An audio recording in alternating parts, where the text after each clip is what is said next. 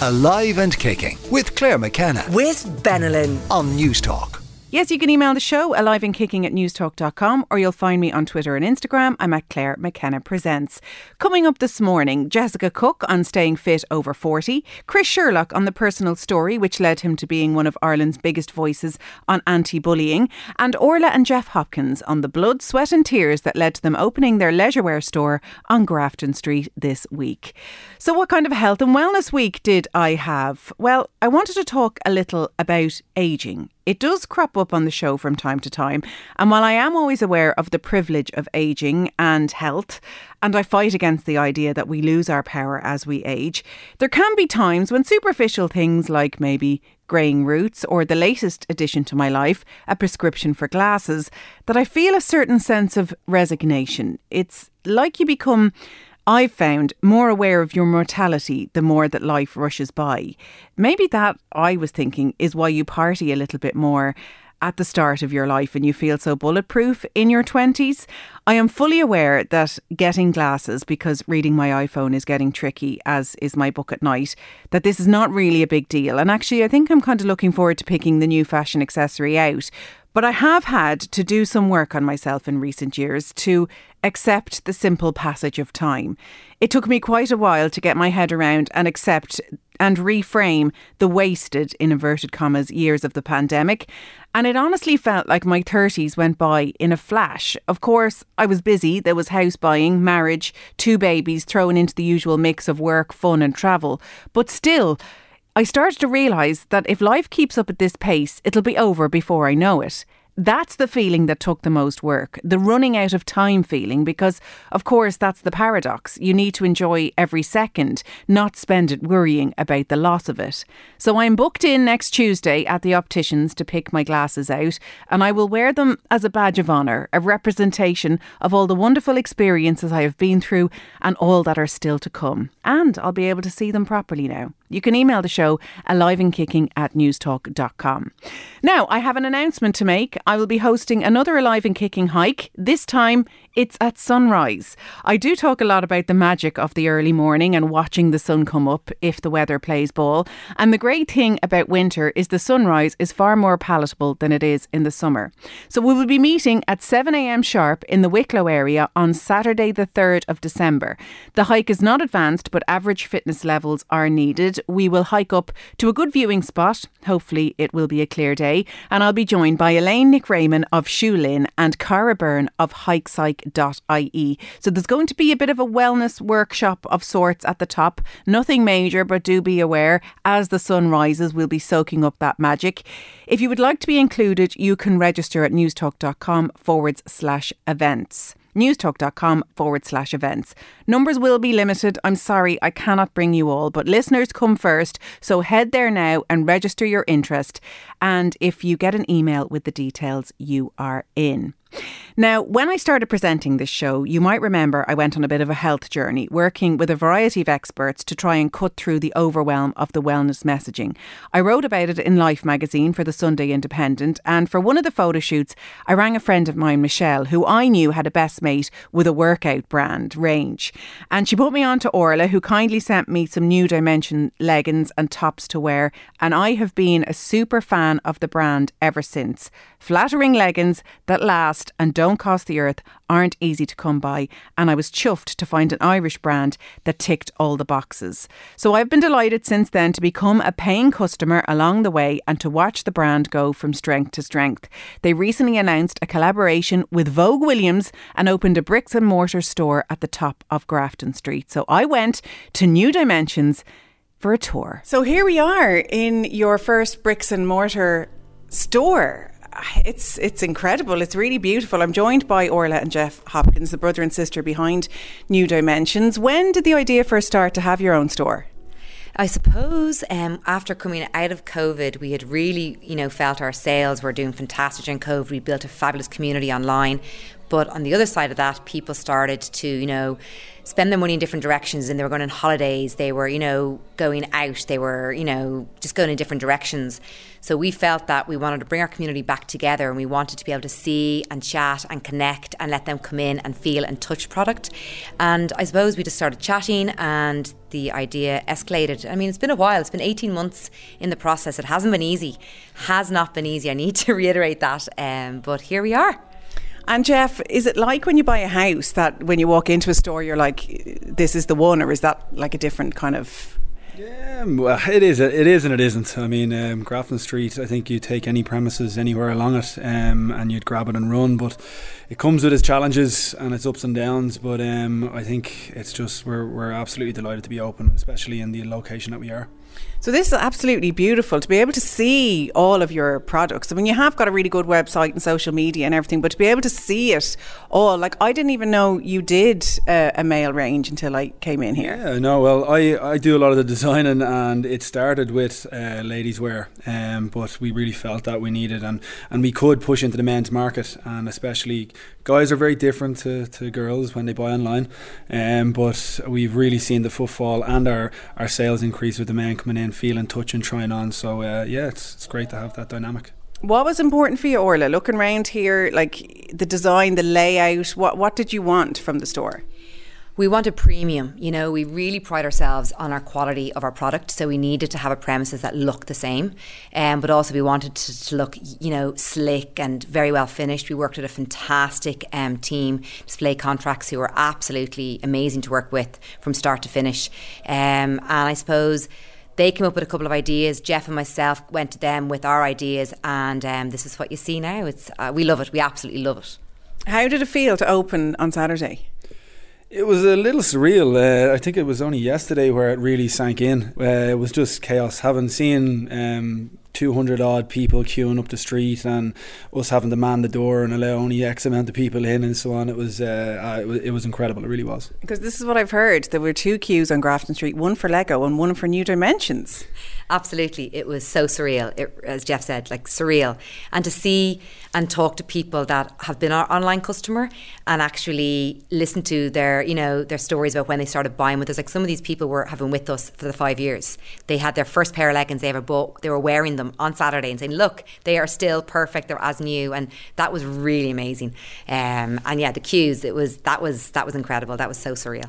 Well, can we find a quiet spot to get the story behind the brand? Um, and you can you can fill me in because, as you've already said, it doesn't come easy. Um, and what seems like a, a, an overnight success is certainly a huge amount of graft. So, from the outside looking at the minute, you've taken a major step up. You've just announced Vogue Williams as your new face. You've just got a store on Grafton Street. So, where did it all begin? Where did it start? So, myself and my mum had a dancewear store in Drumcondra um, for 15 years. And we had started to tap into um, dance school uniforms, like dance academy uniforms. When Jeff came back, he'd been away, um, Jeff's a golfer, and he'd been away on tour in South Africa. He came home, started working with us in the store, and just saw this niche. He said, You know, you've got this fantastic customer base um, you're providing this service, but are you 100% happy with the product? And we weren't. The product we had at the time, we were buying in from somewhere else, and we weren't 100% with it. So Jeff said, okay, we can do this. Our parents have a huge background in rag trade and in manufacturing, and um, so we knew it was in our blood. We knew we had we had the know-how, um, but I know I needed the push from Jeff, um, and it literally started with one legging, and it was a dance school academy style legging, and um, the dance teachers and the parents went mad for it and said, "God, would you not do this for adults? You know, this is a fitness legging. And this is incredible," and that was the start. Um, and I know um, Jeff standing here beside me, and I probably don't praise him enough as he is my brother, but I have to give massive kudos to him because he definitely was a driving force from day one. Um, and the belief he had in our product that, and I suppose um, the quality, the feedback, and he ran with it, and that was where it started. And how did you do that, Jeff? Because I mean, on the one hand, people will say, and maybe it's different now. You're obviously a few years down, but like it's a really saturated market. How are you going to compete with some of the massive sporting brands? It's a, it's a mindset, isn't it? How did you have that? Um, it actually completely comes from golf. Um, golf is an individual sport, and it, you get out of it what you put into it. Business is the same. You get out of it what you put in, and look, it comes with its marketing tricks, and um, we've had some obviously great assets to the company as well, and it comes with a great staff force. Um, but yeah, my, my backbone would be I was a professional golfer, so um, I know how to look at the fine details and to, to try and make something perfect, as they say. Um, and look, we're, we're still not there. We're by no means perfect, but uh, we're, we're making our mark. And Orla, you have also a, a fitness background, so you know what people need out of fitness gear. Yeah, absolutely. And I think also that was that was our conversation at the time as well. Um, you know, we were obviously providing dancewear, but at the same time, I was struggling to find affordable, really good quality leggings, and so that would have been definitely part of the conversation. Um, and I was obviously the test dummy to start. Um, and I mean, as Jeff said, you know, we're not by anywhere at perfect, but back then, what where we've evolved from is incredible. I mean, our first legging was great legging, but compared to what we have now, I mean, there's just no comparison, and that definitely comes with all the trial and testing. I mean, you know, we know they're squat proof. Yeah, we are the test dummies. because we didn't even have that language before. I remember working out and like standing up from I don't know, a burpee or something, having to pull my whole legging up. And I mean, that's just not an enjoyable experience. So I, I think it's come from people also saying this isn't right, this isn't what we want, and, and, and pushing for Absolutely. more. I mean, that also came from the dance background because a lot of the dance teachers, their feedback to us when we had the shop would have been, you know, oh, I don't need I don't need to see like underwear. I don't need to see the children pulling leggings up like they are dancing. And these would have been top dancers that was interfering with their training. And I said, well, that's the same in the gym. You know, there's nothing worse than going getting through a set and having to stop every couple of reps to fix yourself or or being conscious of somebody behind you checking you out. You know that there's like, you know, sweat marks or there's underwear showing or whatever. So 100% it's as people we have definitely started to understand this and our generations here have really started to take on the fitness, you know, and I mean, there's room for all of us, as we say. There's plenty of competition out there, but as Jeff said, we're here to make our mark, and we're going to keep keep going. And I think it's incredible to have an Irish brand. Um, you know, we want to support our own, and I think it's really important to get that message out there. And even a lot of people I told were coming here today said, "Oh God, I didn't realise that was an Irish brand because you're up there with all the big American or global names. So there's no reason why you shouldn't become global yourself. Do you sell worldwide?" Yeah, we actually at the minute we sell to every corner of the world. Um, and as the ambitions go for the business, we we will be pushing boundaries and we will be extending. And um, like you said there, as Vogue is one of the faces, we have a collaboration coming up with Vogue Williams, and that will be our big push into the UK. And let's see how far it will take us from there. Tell us a bit about that. I think that's a real genius signing uh, when I saw it announced on your socials and, and hers. I mean, she's the ultimate legging wearer at the minute. She believes in her fitness, she believes in her fashion. She's a bit of crack Irish girl who doesn't take herself too seriously. And she looks damn good in a pair of leggings, so it, it was pretty genius. Well, it's it's crazy how it transpired. Um, Vogue actually came to us for the collaboration, which is a massive compliment for us and she as we go live with all our, our content she does state this many times and it's something that she's very passionate about because it's the first time she's ever done it um, but she just said that we sent her out a PR pack. God, it must have been 14 months ago, and she just said that she was onto us and onto us, and there was a couple of hiccups along the road, but um, she just she lives in the gear already, and that's not even her collection stuff. Um, so she's she's mad about it. It's great. So it's just a bit of a good vibe thing. You put it out there, and things are happening, but it's come with blood, sweat, and tears, hasn't it, Orla? Absolutely, and I mean honestly, that is it blood, sweat, and tears. And I know right now we really do feel a lot's happening and it's amazing and we're running with it. And it sounds like, you know, it's a bit crazy. There's so much going on. But when I say there's been blood, sweat, and tears and the graph that goes on behind, the team we have around us, it's not easy. And, you know, I think to be here in Grafton Street, sometimes people I know even people coming in the last couple of days I think they might think oh that has popped up overnight that is not the case we have been hustling hard and um, as I said the team behind us is amazing and it just kind of feels a bit like our stars are aligning at the moment mm. and we're just so proud just so proud to be here and I think to be working together as a family. Like we are a family business. And we, I know, husband's at Soppy, we have a team, but we also call them part of our family because they've been with us through the hard times as well as these good times. Yeah, and I mean your mom's down on the till downstairs. Yeah, um, yeah, and I know you've your your husband and your kids and all your significant others are a huge support to you that you couldn't do it without them. And uh, there's a lot been written about you lately, and I see a big deal is being made of your boyfriend dying when you were both really young. And I think the reason people are saying that did that teach you that life is precious and you take risks and you go for it. Absolutely. I mean, and it's it's yeah, like you've got to grab life with both hands and you've got to be willing to take the risks because you know what, not everyone gets that chance to do that. And Niall didn't.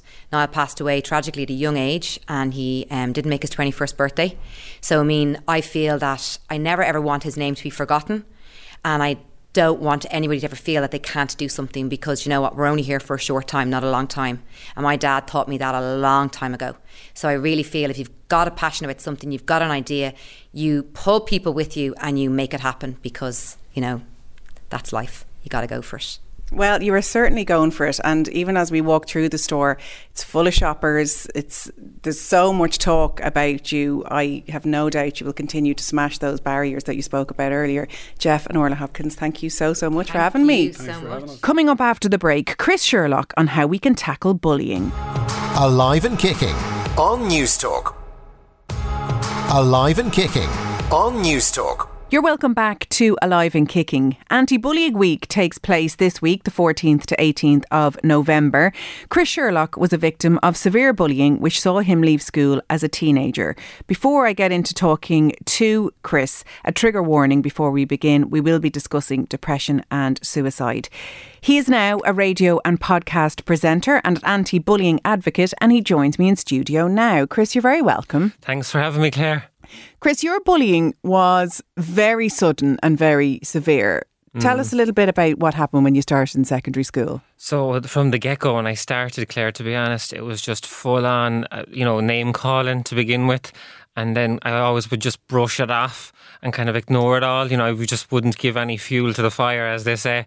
But when it came to it getting physical, it just it started so quick. I just happened to be in the schoolyard one day, and as I was there, I was literally on the phone just checking out my mum because it was a new school, new building, everything was new to me, you know, and I just was trying to grasp my new subjects and everything. And it was kind of overwhelming at the start. But then all of a sudden then when I was explaining you know what was kind of happening throughout the day-to-day school life um these guys just came up behind me and like pinned me against the wall. And then before I knew it there was a hand around my throat choking me and I just couldn't believe what was happening I was in total shock in the moment and they were just name calling, you know, saying like who you on the phone to. They took the phone out of my hand and flung it across the area where I was, and that was just the first incident.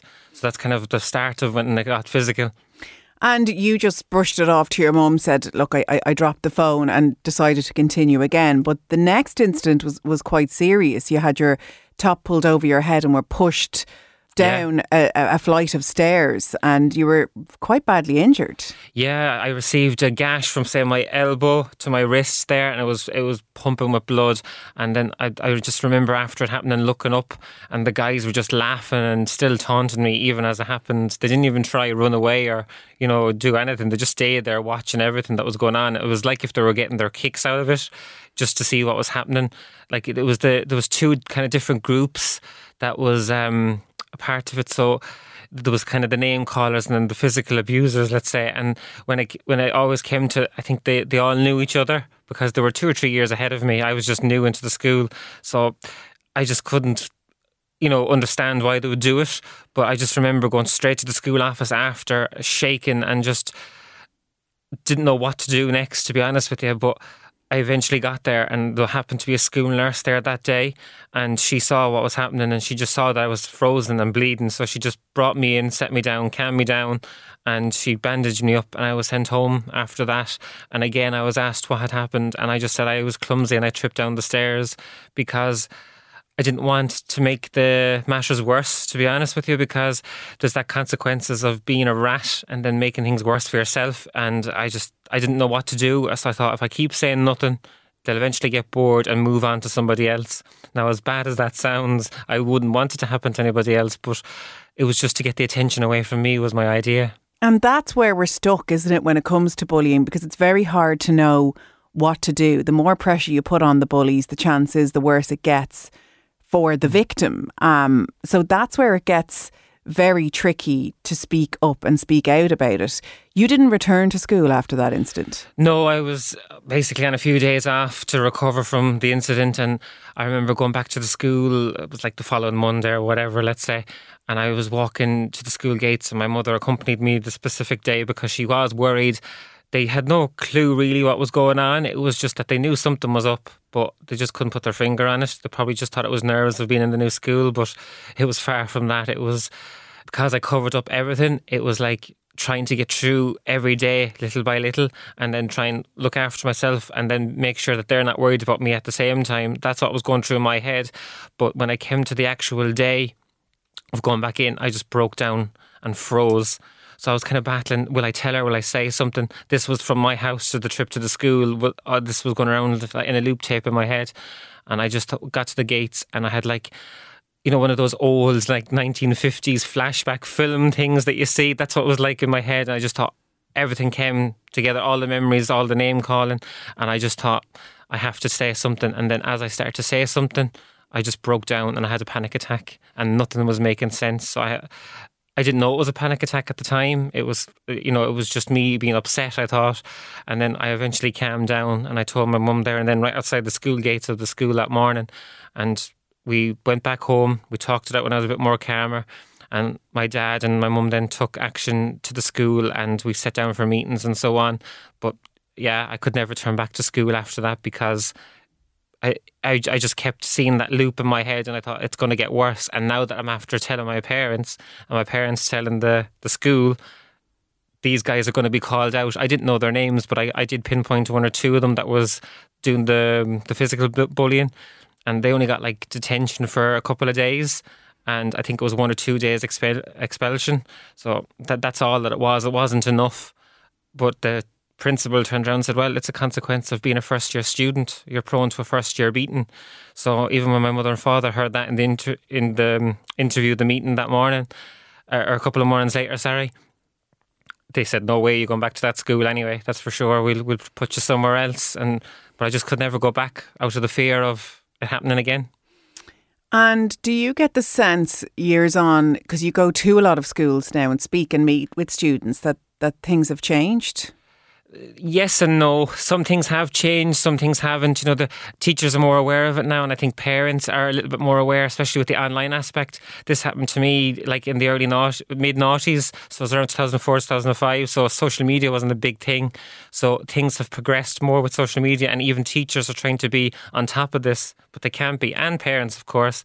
But it, it happens everywhere, bullying. You know, the, it, someone's always jealous of somebody, or it, it just it just takes a, a thing where something is said and then it, it it just it builds bigger wings sadly and then it gets more daunting for the person that's the victim because they won't say anything in the case that they're going to be targeted more or you know they might just it's all about brushing it off.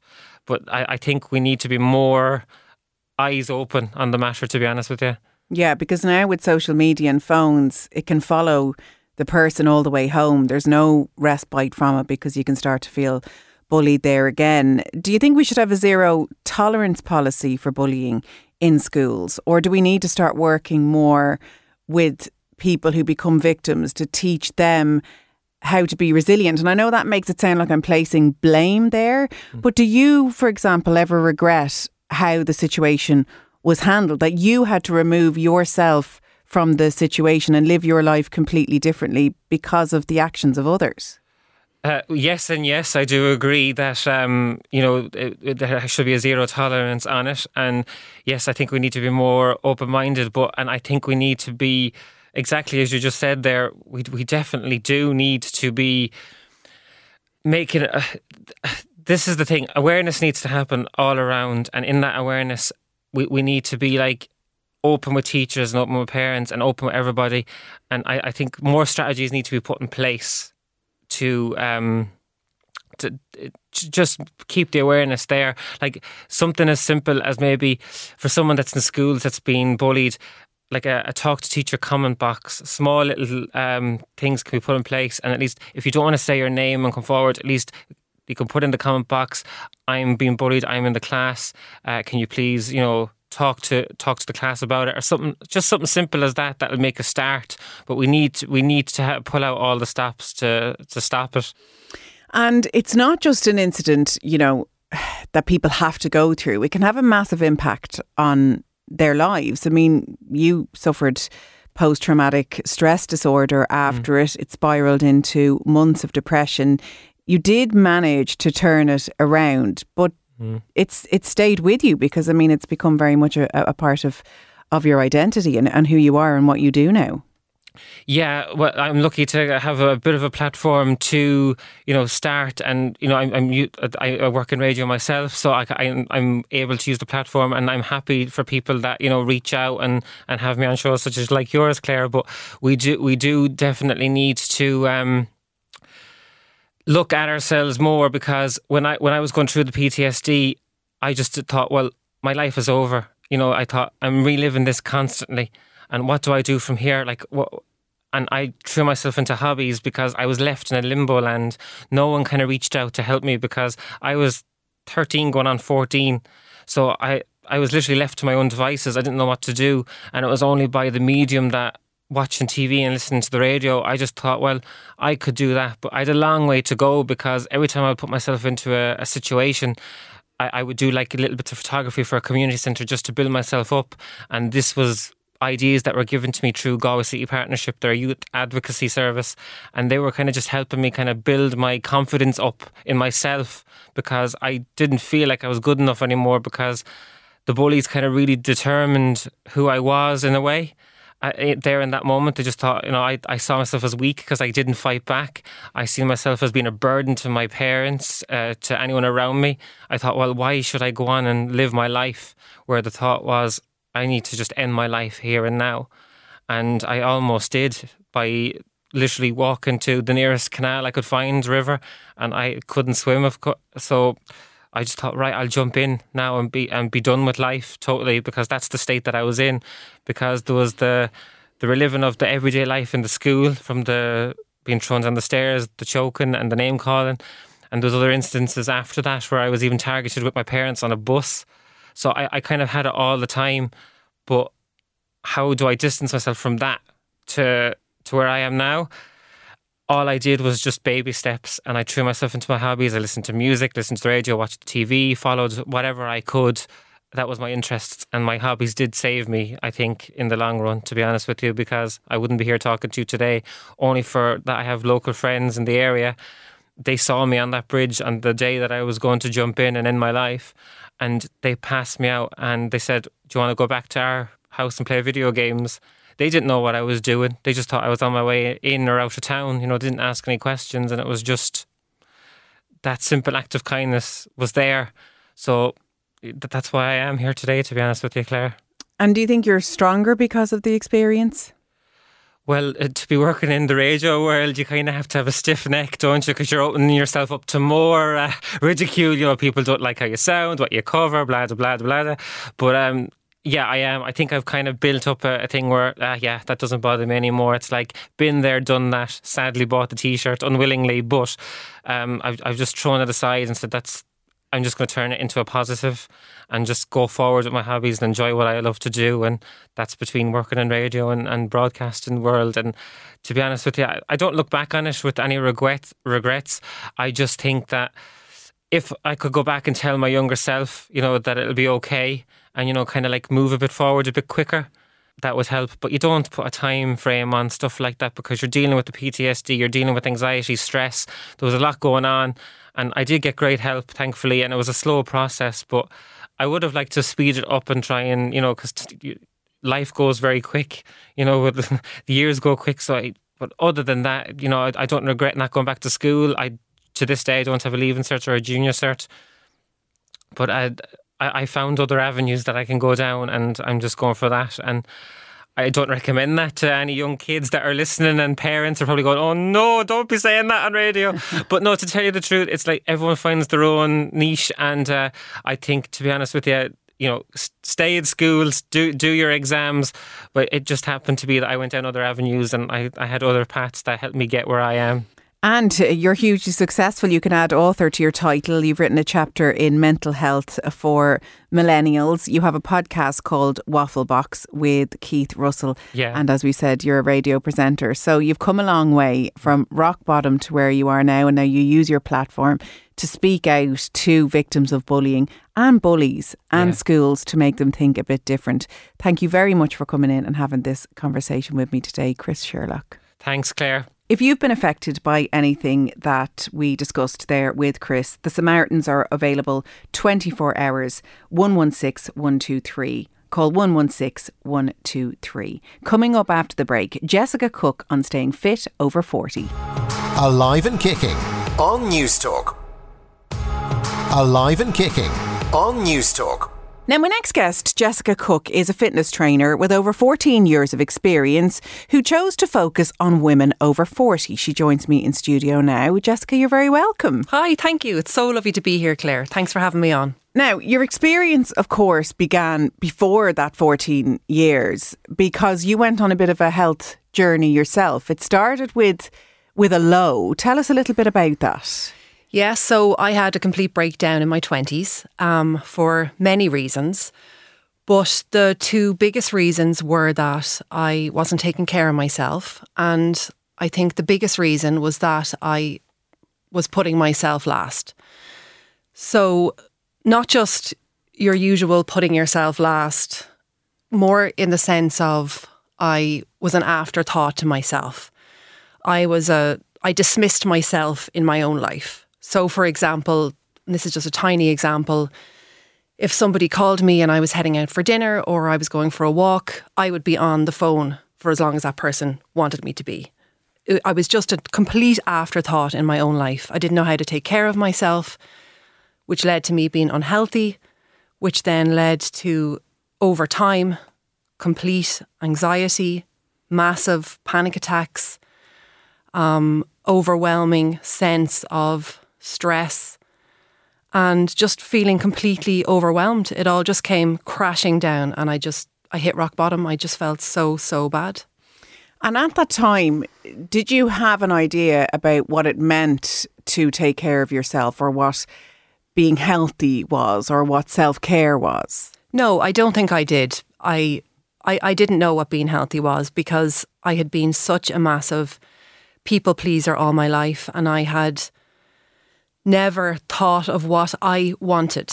I was, I had never thought of what I wanted. It just wasn't a, a natural habit for me. So when you are in that situation and when you're not taking care of yourself, you don't even think of what you may do to look after yourself because you're looking after everybody else and you're listening to everybody else and you're just doing what other people want you to do and you're really not in tune at all with yourself and i think that was the biggest thing for me that I wasn't in tune with who I was, what I wanted, how I could help myself, how I felt about things. And that led to eventually my body and my mind going, enough, you've had enough, you can't do this anymore.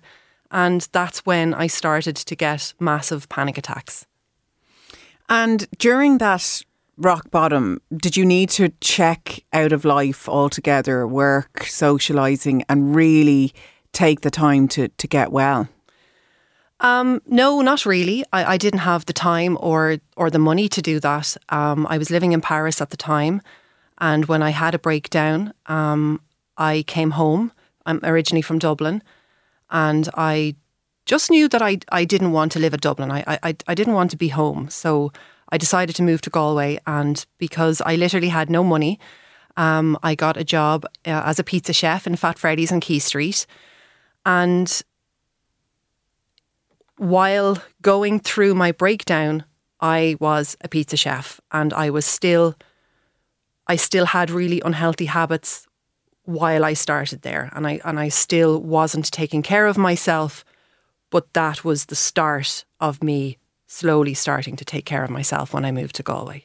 Yeah, that's so interesting that we can have people who are functioning and yet going through a breakdown. So you could be working alongside somebody Oh who's God. going through a personal breakdown and you won't know because they're clocking into work, they're doing what's needed of them, and then they're returning to where they live and, and you don't know. Absolutely. Like I was terrified. I was so scared to tell anybody how I was feeling or what I was going through. Like I was just trying to survive from day to day.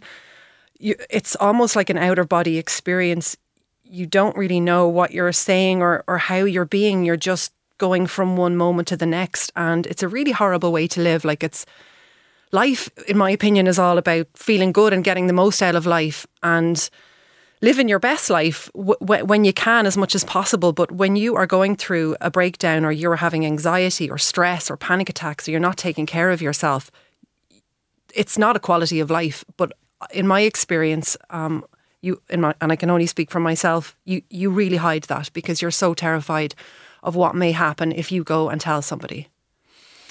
Yeah, I get that to go from surviving to thriving, however that might look. But you said something interesting that you came back from Paris and you knew you didn't want to live in Dublin. So you'd Yeah. begun to ask yourself, what do I want? What is going to work for me? So, what was the, the turning point? I'm sure there wasn't just one, but when did you start to feel well again? Um, I think I have good resilience running through me. And I feel that the turning point came for me when, while I was feeling really stressed and anxious and overwhelmed and bad, I was comfort eating, eating, really unhealthy. I was three stone overweight. I was drinking way too much uh, wine. And I think I just got so sick and tired of eating my emotions and drinking to unwind and to forget things. So I got so sick of not fixing my reality. I got so sick of of trying to run away from my reality and it just got exhausting. So okay, eat all those crisps and biscuits on the couch at night time and you temporarily for 5 seconds feel a little bit better. But then you have that disgusting, awful cycle of feeling like crap, feeling even more overweight, waking up literally thinking, oh my God, like this is just the worst thing ever. And the same with alcohol, like having a, a glass of wine, temporarily thinking you're feeling better, but all you're doing is escaping reality. Um, so that was the turning point for me. I wanted, I just decided I'd had enough and I wanted to start to enjoy reality. And this is a, such a good conversation, I think, because I don't think we talk about this enough. It's not that crisps are the problem. It's not that wine is the problem. It's how you're using them Yes. to fill a void. And if you look for another way to fill that, then you can go back to enjoying those crisps for what they are and that wine for what it is. Yeah. Rather than having that cycle of guilt and shame and trying to fill that hole and knowing you didn't fill it and giving out to yourself for it. Yeah. So what did you fill it with instead? Yeah, I love that so much. I, I couldn't agree more exactly. Um, so what I did was I I started to try to exercise. Um, now that went really terribly at the start. I, I always feel, and I've noticed it with with my clients, when sometimes when you're starting to get into exercise, when I started to get into exercise, you get really frustrated and loads of weird emotions come out. That was happening to me. Um, but I was determined. So I started to exercise three times per week. And then after a couple of weeks, I noticed that everything started changing from that one habit. Um, everything started changing. I slowly started to make better food choices. I started to drink water. I started to be a little bit more sleepy at night time because I was working out. I started to not be so exhausted in the morning time because I was going to bed a little bit earlier. And that actually blew my mind that from one habit, from exercise, and I just think exercise now is the most wonderful gift you could give yourself. Everything, everything improves. And you don't get that from going on a diet, restricting your food, calorie counting. You don't get any of that from all that negative stuff that's pushed on us. But you get to feel empowered, productive, calm, in control when you work out. And from that position, then you go forth and you slowly start to make better choices. And that still to this day blows my mind. Yeah, and I think that's why this is one of my most favourite topics to get out there. It's because of the way you're talking about it. You started to work out because of how it made you feel. You haven't mentioned that you lost weight or did you lose weight because that yeah. wasn't what was important. And that's where we come from this place of self hatred. So you're going to change your body. So you're going to do it. So, of course, by Wednesday, Thursday, you're like, oh, feck it, and you're back on that couch again. But when you start to tune in to how it's making you feel and you find a form of exercise that you enjoy, well, then that's where it happens. So, when did you change, or when did you train, I should say, rather, um, to start to be able to spread this in a professional way? So, um, when I got into a good routine of exercise, um, after a couple of months, I realised that I loved it. So I was working out a few times a week. I started to eat healthy, drink water, have a good bedtime and morning routine, and everything started going much better. My mental health started improving, and I started to get mentally strong because that's what exercise does. When you are getting physically strong, you start to get mentally strong, and that's exactly what happened to me. Um, and then, strangely enough, I saw an advert in the Galway Advertiser um, saying that they were looking for people to go and do a course to train to be a fitness instructor, fitness coach. And I said, wow, that sounds absolutely amazing. Um, why don't I go and help people feel better and feel good in their own skin? Um, so I did it and I absolutely loved it. And it just felt like the most right thing. I felt like I had found my calling. Um, Bit of a jump from a pizza chef. yeah, it was. Yeah, it was so funny to go and do the course um, in the Maldron in Oranmore and then have to uh, come back and and do, you know you might be doing step aerobics for three hours and then you'd have to go and do pizza chefing from five p.m. to eleven p.m. on Quay Street. Yeah, it was totally gas. Um, and you know, I think sometimes, probably unfairly, we can be intimidated by fitness instructors and think they are living in this other realm where they just, you know, eat, sleep, and drink fitness and just like check out their abs every morning. but you know, you had walked the walk. Mm. You had been there. You knew what it was like. Why did you choose women over 40 as your target audience rather than just anybody and everybody? So I feel that women over 40 have a lot of change going on in their lives and like empty nest, the menopause, perimenopause, younger kids, elderly parents. It's just non-stop. It, it's just non-stop. All of my clients are going through various different stages in their lives, which each bring their own problem. Um, and on, then on, layering it on top of that, women over 40, for a lot of women, because of the menopause and the hormonal changes, they get to a point where they aren't feeling very comfortable in their body. And that's leading to a lack of confidence and a lack of self esteem right at the time when they need in my opinion, to be the most empowered and the most certain in themselves to then go and tackle their life's challenges because there are so many 40s, 50s, 60s, and beyond. Um, they're the years, in my opinion, that, that, that get tough, that you have to keep up, that you have to um, embrace. You have no choice, all this change that's going on around you.